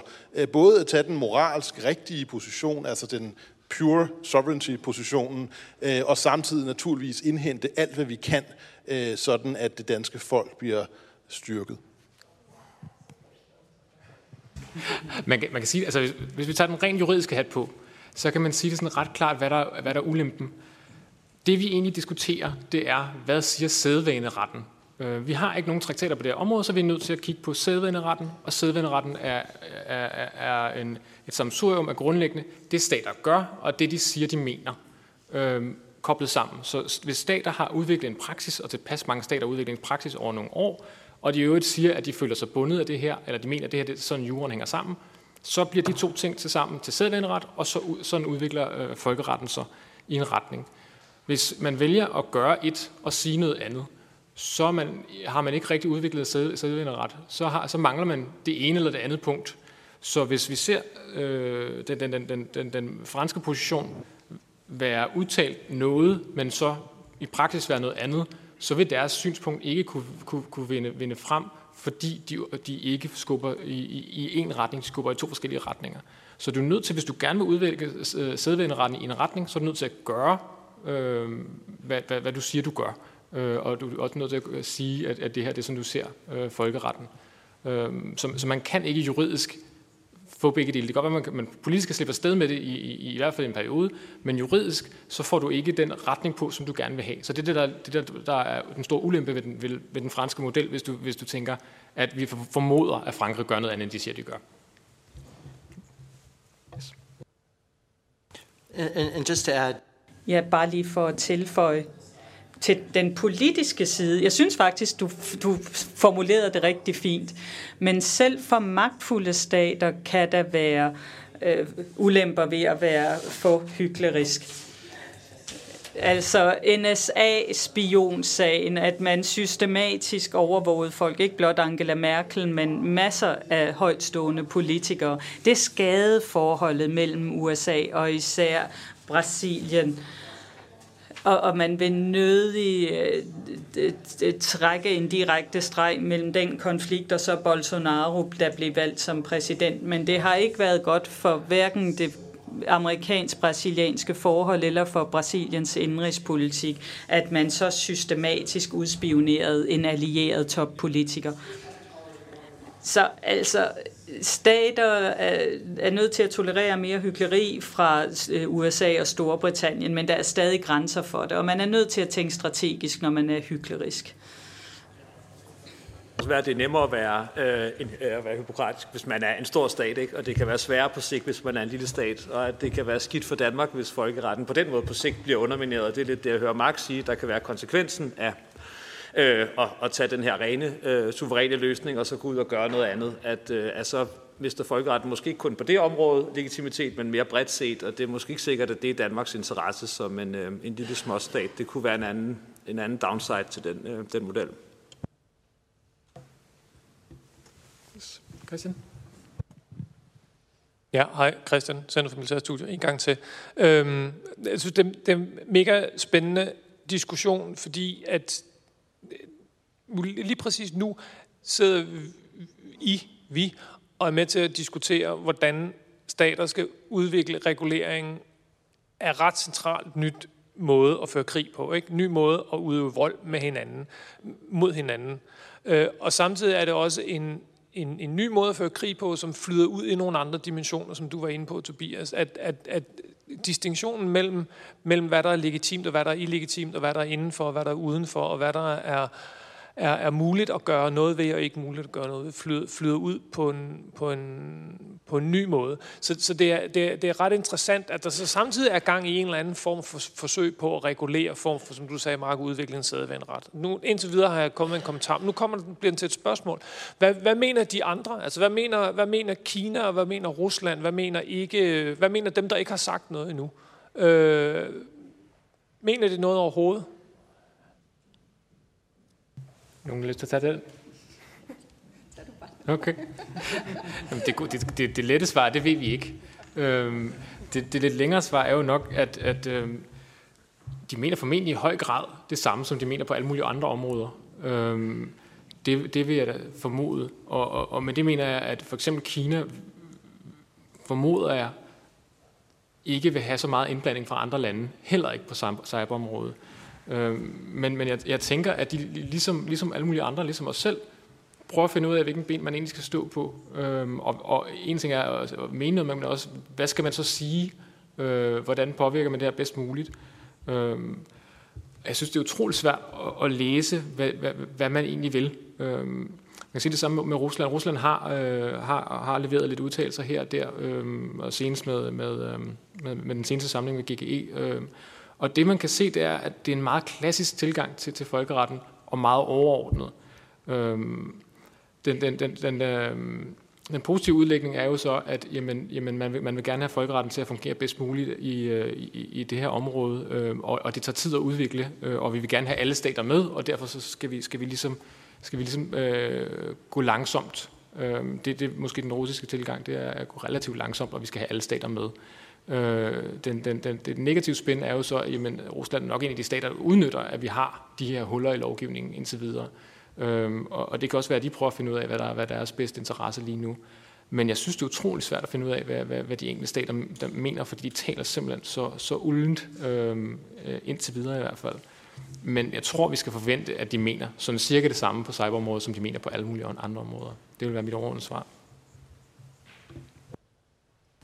And just, uh, you know, I think what, what jeg tror, det Cornelis sagde om menneskerettighedsaspektet er også er meget vigtigt. Kina, Kina jamen, uh, de har ikke sagt noget konkret om det, jeg talte om. Men det der med cybersikkerhed, der har de holdninger, der er robuste. I kan ikke komme med jeres ytringsfrihed over for os. Vi skal nok selv diktere, hvad der skal ske her i Kina også ned på, på det der niveau, det individuelle niveau. Og, russerne, det er det samme. Disse sorte bokse, man har installeret, så man kan lukke for eksempel bestemte hjemmesider for den russiske befolkning. Det er den form for suverænitet, de er mest interesseret i. Og det er også den mest bekymrende. Øhm, øh, men er det så en, øh, endnu en, en negativ eksternalitet ved den rene suverænitet? Altså er det, at, at man også at der er den her mulighed for Rusland og Kina og andre øh, mere autoritære stater, som, som så også vil kunne claime den her position. Øh, altså betyder det noget også på den måde? Øh, hvis, øh, hvis Danmark fulgte Frankrig, og, og der var flere vestlige lande, der gjorde det, altså ville det kunne have en negativ effekt den vej?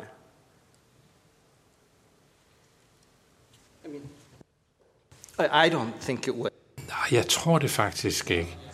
Fordi det suverænitetsaspekt, som vi taler om, det er jo stat til stat. Det der Tolin-manualer. Ja, men det er ganske klart, at der er en menneskerettighedsforpligtelse, der gælder for stater, når de, når de behandler deres egen statsborger. Det er svært at håndhæve. Men i det mindste i teorien, så burde vi kunne adskille det her ting. Men der er selvfølgelig en fare, som øh, går på, at vi hylder det der med suveræniteten for meget. Fordi det åbner så en retorisk plads til Kina og Rusland, som måske bruger de der ting mere på deres indlandske niveau. Ja, tak. Øh, Frederik Friis, Dansk Erhverv. Det er jo øh, en øh, kompleks diskussion, det her. Og som du siger, Mark, så er det først måske kommet op til debat de seneste 5-10 år. Og det jeg tænker, det er, nu når man ser EU, og især EU's kommissionspræsident øh, Ursula von Leyen siger, at man skal fokusere mere på forsvars- og sikkerhedspolitik på EU-niveau. Øh, EU's højstående repræsentant Borrell vil fremlægge et strategisk kompas her inden øh, det er marts 22. Og alle de ambitioner, man har på EU-niveau, inkluderer den overhovedet en debat om det her spørgsmål? Eller har man henlagt det til senere? Ved I det? Øh, og hvis man skulle have den diskussion på et højere niveau, EU eller NATO, hvad vil så være det rigtige fora ifølge jer? Tak skal I have. Der er ingen, der tager imod, så, så, så jeg forsøger jeg. Øhm, jamen, det, det er på en niveau det samme, som det er på, på, på de andre niveauer, nemlig at, at, at der er lande, der er uenige på det her område. Så, det, så jeg, jeg tror, at den her, den her øhm, fælles vej er, er utrolig svær. Øhm, og, jeg, og i hvert fald vil den komme til at tage lang tid.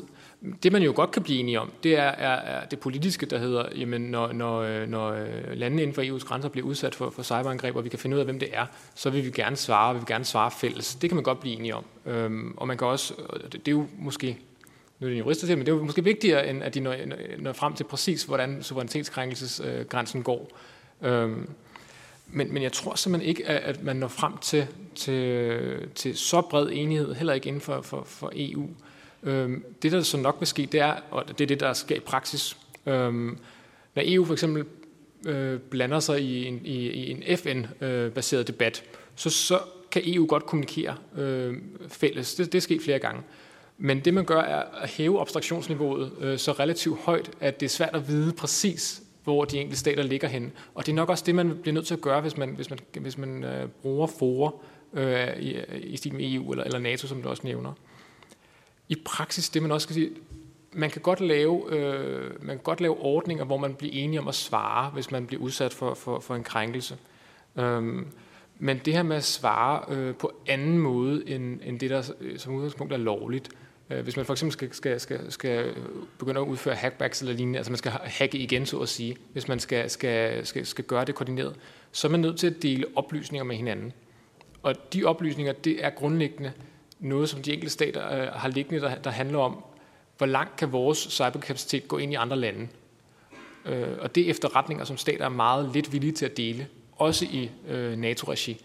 Så jeg tror, samarbejdsvinklen er utrolig svær indtil videre, og, og hvis man kan finde en model, der, der kan løse det, så har man løst rigtig mange problemer. Jeg har desværre ikke noget svar på, hvordan man skulle gøre det. Men det er problemet. Det, altså, vi, vi er ikke villige til at dele det, vi ved om... Øh, en, eller det, vi er ikke villige til at dele vores cybervåben, så at sige. Øhm, og vi er ikke enige nok til at kunne, kunne øh, nå frem til en, en fælles holdning på et, et lavt abstraktionsniveau. Så lige nu holder vi os på det politiske og et, og et højt juridisk abstraktionsniveau. Det tror jeg er et overordnet svar. Øhm, det var også lige siden af. Jeg skal nok Morten Glamsø, Danske Rædderiers sikringschef. Utrolig interessant diskussion og, øh, og præsentation, vi har haft her i dag, og som også viser en øh, stor kompleksitet, og som Martin Lidegaard også var inde på, at cybertruslen både har betydning for stater, men også civile øh, virksomheder og kan have store økonomiske konsekvenser. Og måske for, for endnu et lag til kompleksiteten, hvordan ser I, at øh, collateral damage, altså for eksempel hvis øh, en, øh, altså hører til folkeretsligt eller politisk, øh, hvis en privat virksomhed, uden at være det primære mål, alligevel bliver ramt af en stats cyberangreb på et andet, en anden stats øh, IT-struktur.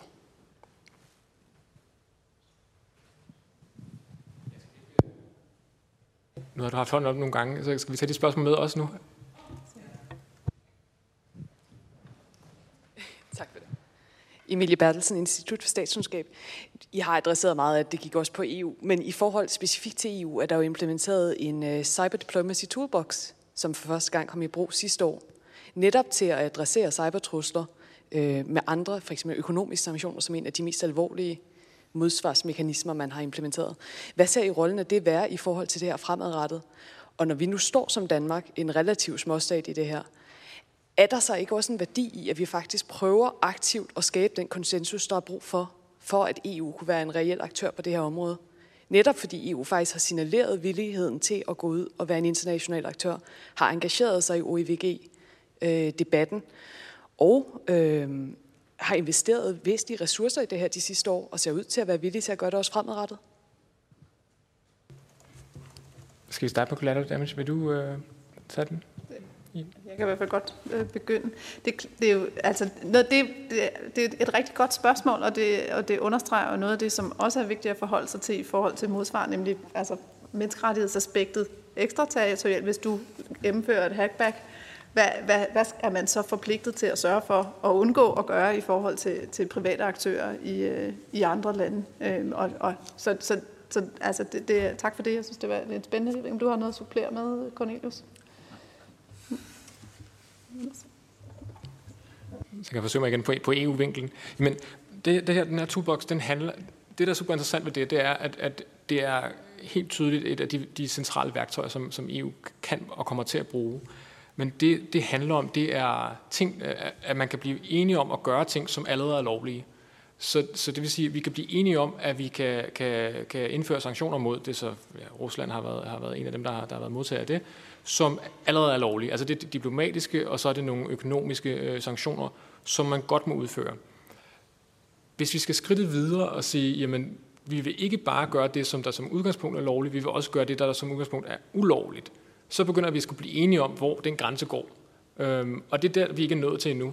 Så toolboxen er et udtryk for, at vi kan blive enige til et vist punkt, og, øh, og, og, men hvis vi, skal, hvis vi skal kunne slå endnu hårdere, så, så kræver det enighed på, på et højere niveau, og der er vi simpelthen ikke endnu. Så lige nu er det øh, det, det, det stærkeste våben, EU har, men det kan blive endnu stærkere, hvis vi kan blive enige. Øhm, og, og det er jo også et, en motivation til at blive enige, at, øh, at, at, at så kan vi udvide vores, øh, vores, øh, vores evne til at, til at slå igen. Hvis der ikke er... Ja.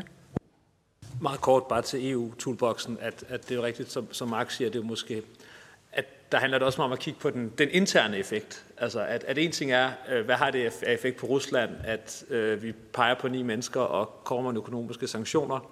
Måske ikke det store, i, i det store billede, den, den enkelte sanktion, men det gør, nogle af de lande, som var mere nervøse ved at skulle øh, udpege, hvem der står bag cyberangreb, øh, lige pludselig godt vil gøre det i fællesskab. Og selvfølgelig også det her med, at det kan være svært også for et lille land som Danmark at gå, gå ud og udføre sanktioner selv, øh, og man risikerer at blive ramt af noget. Så, så, så på den måde har, i mine øjne, EU-toolboxen klart en effekt. Øh, og det vil også være værd at, at kigge på, hvordan man kan udvide den, og igen især også som et, øh, et lille land som, som Danmark, for hvem det vil være svært at gå ud og attribuere og, og så videre, øhm, og lave countermeasures og alt muligt, som, som individuelt land, Øhm, så, så bestemt øh, tror jeg, at der er en, øh, en fremtid i også at skubbe på den vej, eller forsøge at se, øh, om man kan ramme noget konsensus hen ad vejen øh, på, på dele af de her spørgsmål. Jeg tror, det var den tid, vi havde til spørgsmål, så jeg vil give ordet videre til Michael Aarhus. Sådan. Øh, jamen allerførst, så vil jeg gerne på vegne af øh, Udenrigspolitisk Nævn sige tusind tak Øh, det har været ekstremt spændende, øh, men også ret tydeligt for enhver, tror jeg, at det her det ikke er nogen sådan helt let sag øh, for ikke mindst en øh, nation som Danmark øh, at navigere i. Øh, men jeg vil gerne sige tusind tak for de rigtig, rigtig gode input. Nu skal vi selvfølgelig drøfte i Udenrigspolitisk Nævn, hvordan vi håndterer den her sag.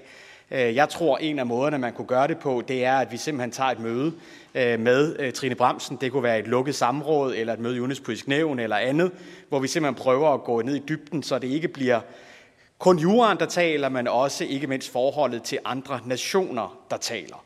Fordi det er jo selvfølgelig hele tiden balancegangen. Det er jo, hvordan og hvorledes vi både sørger for, at vi står i en god kapacitet i forsvar, øh, fordi vi kan selvfølgelig ikke lide øh, at være øh, under angreb fra både øh, andre nationer og ikke statslige aktører i forhold til spionage, i forhold til angreb osv.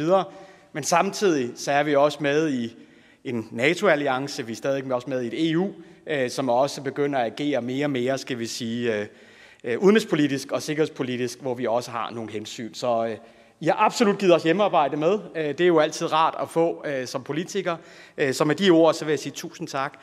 Det er sådan, at der faktisk er en reception øh, her bagefter, øh, og I skal altså ikke tolke det som en total tilsvining af jer, at vi andre, det vil sige os, der er medlem af Udenrigspolitisk Nævn, vi går. Øh, men det er simpelthen fordi, vi har et møde i Udenrigspolitisk Nævn med statsministeren, og hende lader man ikke vente for, det kan vi jo se sms'er og andet på. Nej, det var spøg til side. Øh, så øh, der skal vi øh, gå op til det møde med omkring det. Men vi har også en lille erkendelighed, så med det så vil jeg sige tusind tak, og tak for i dag. Gracias.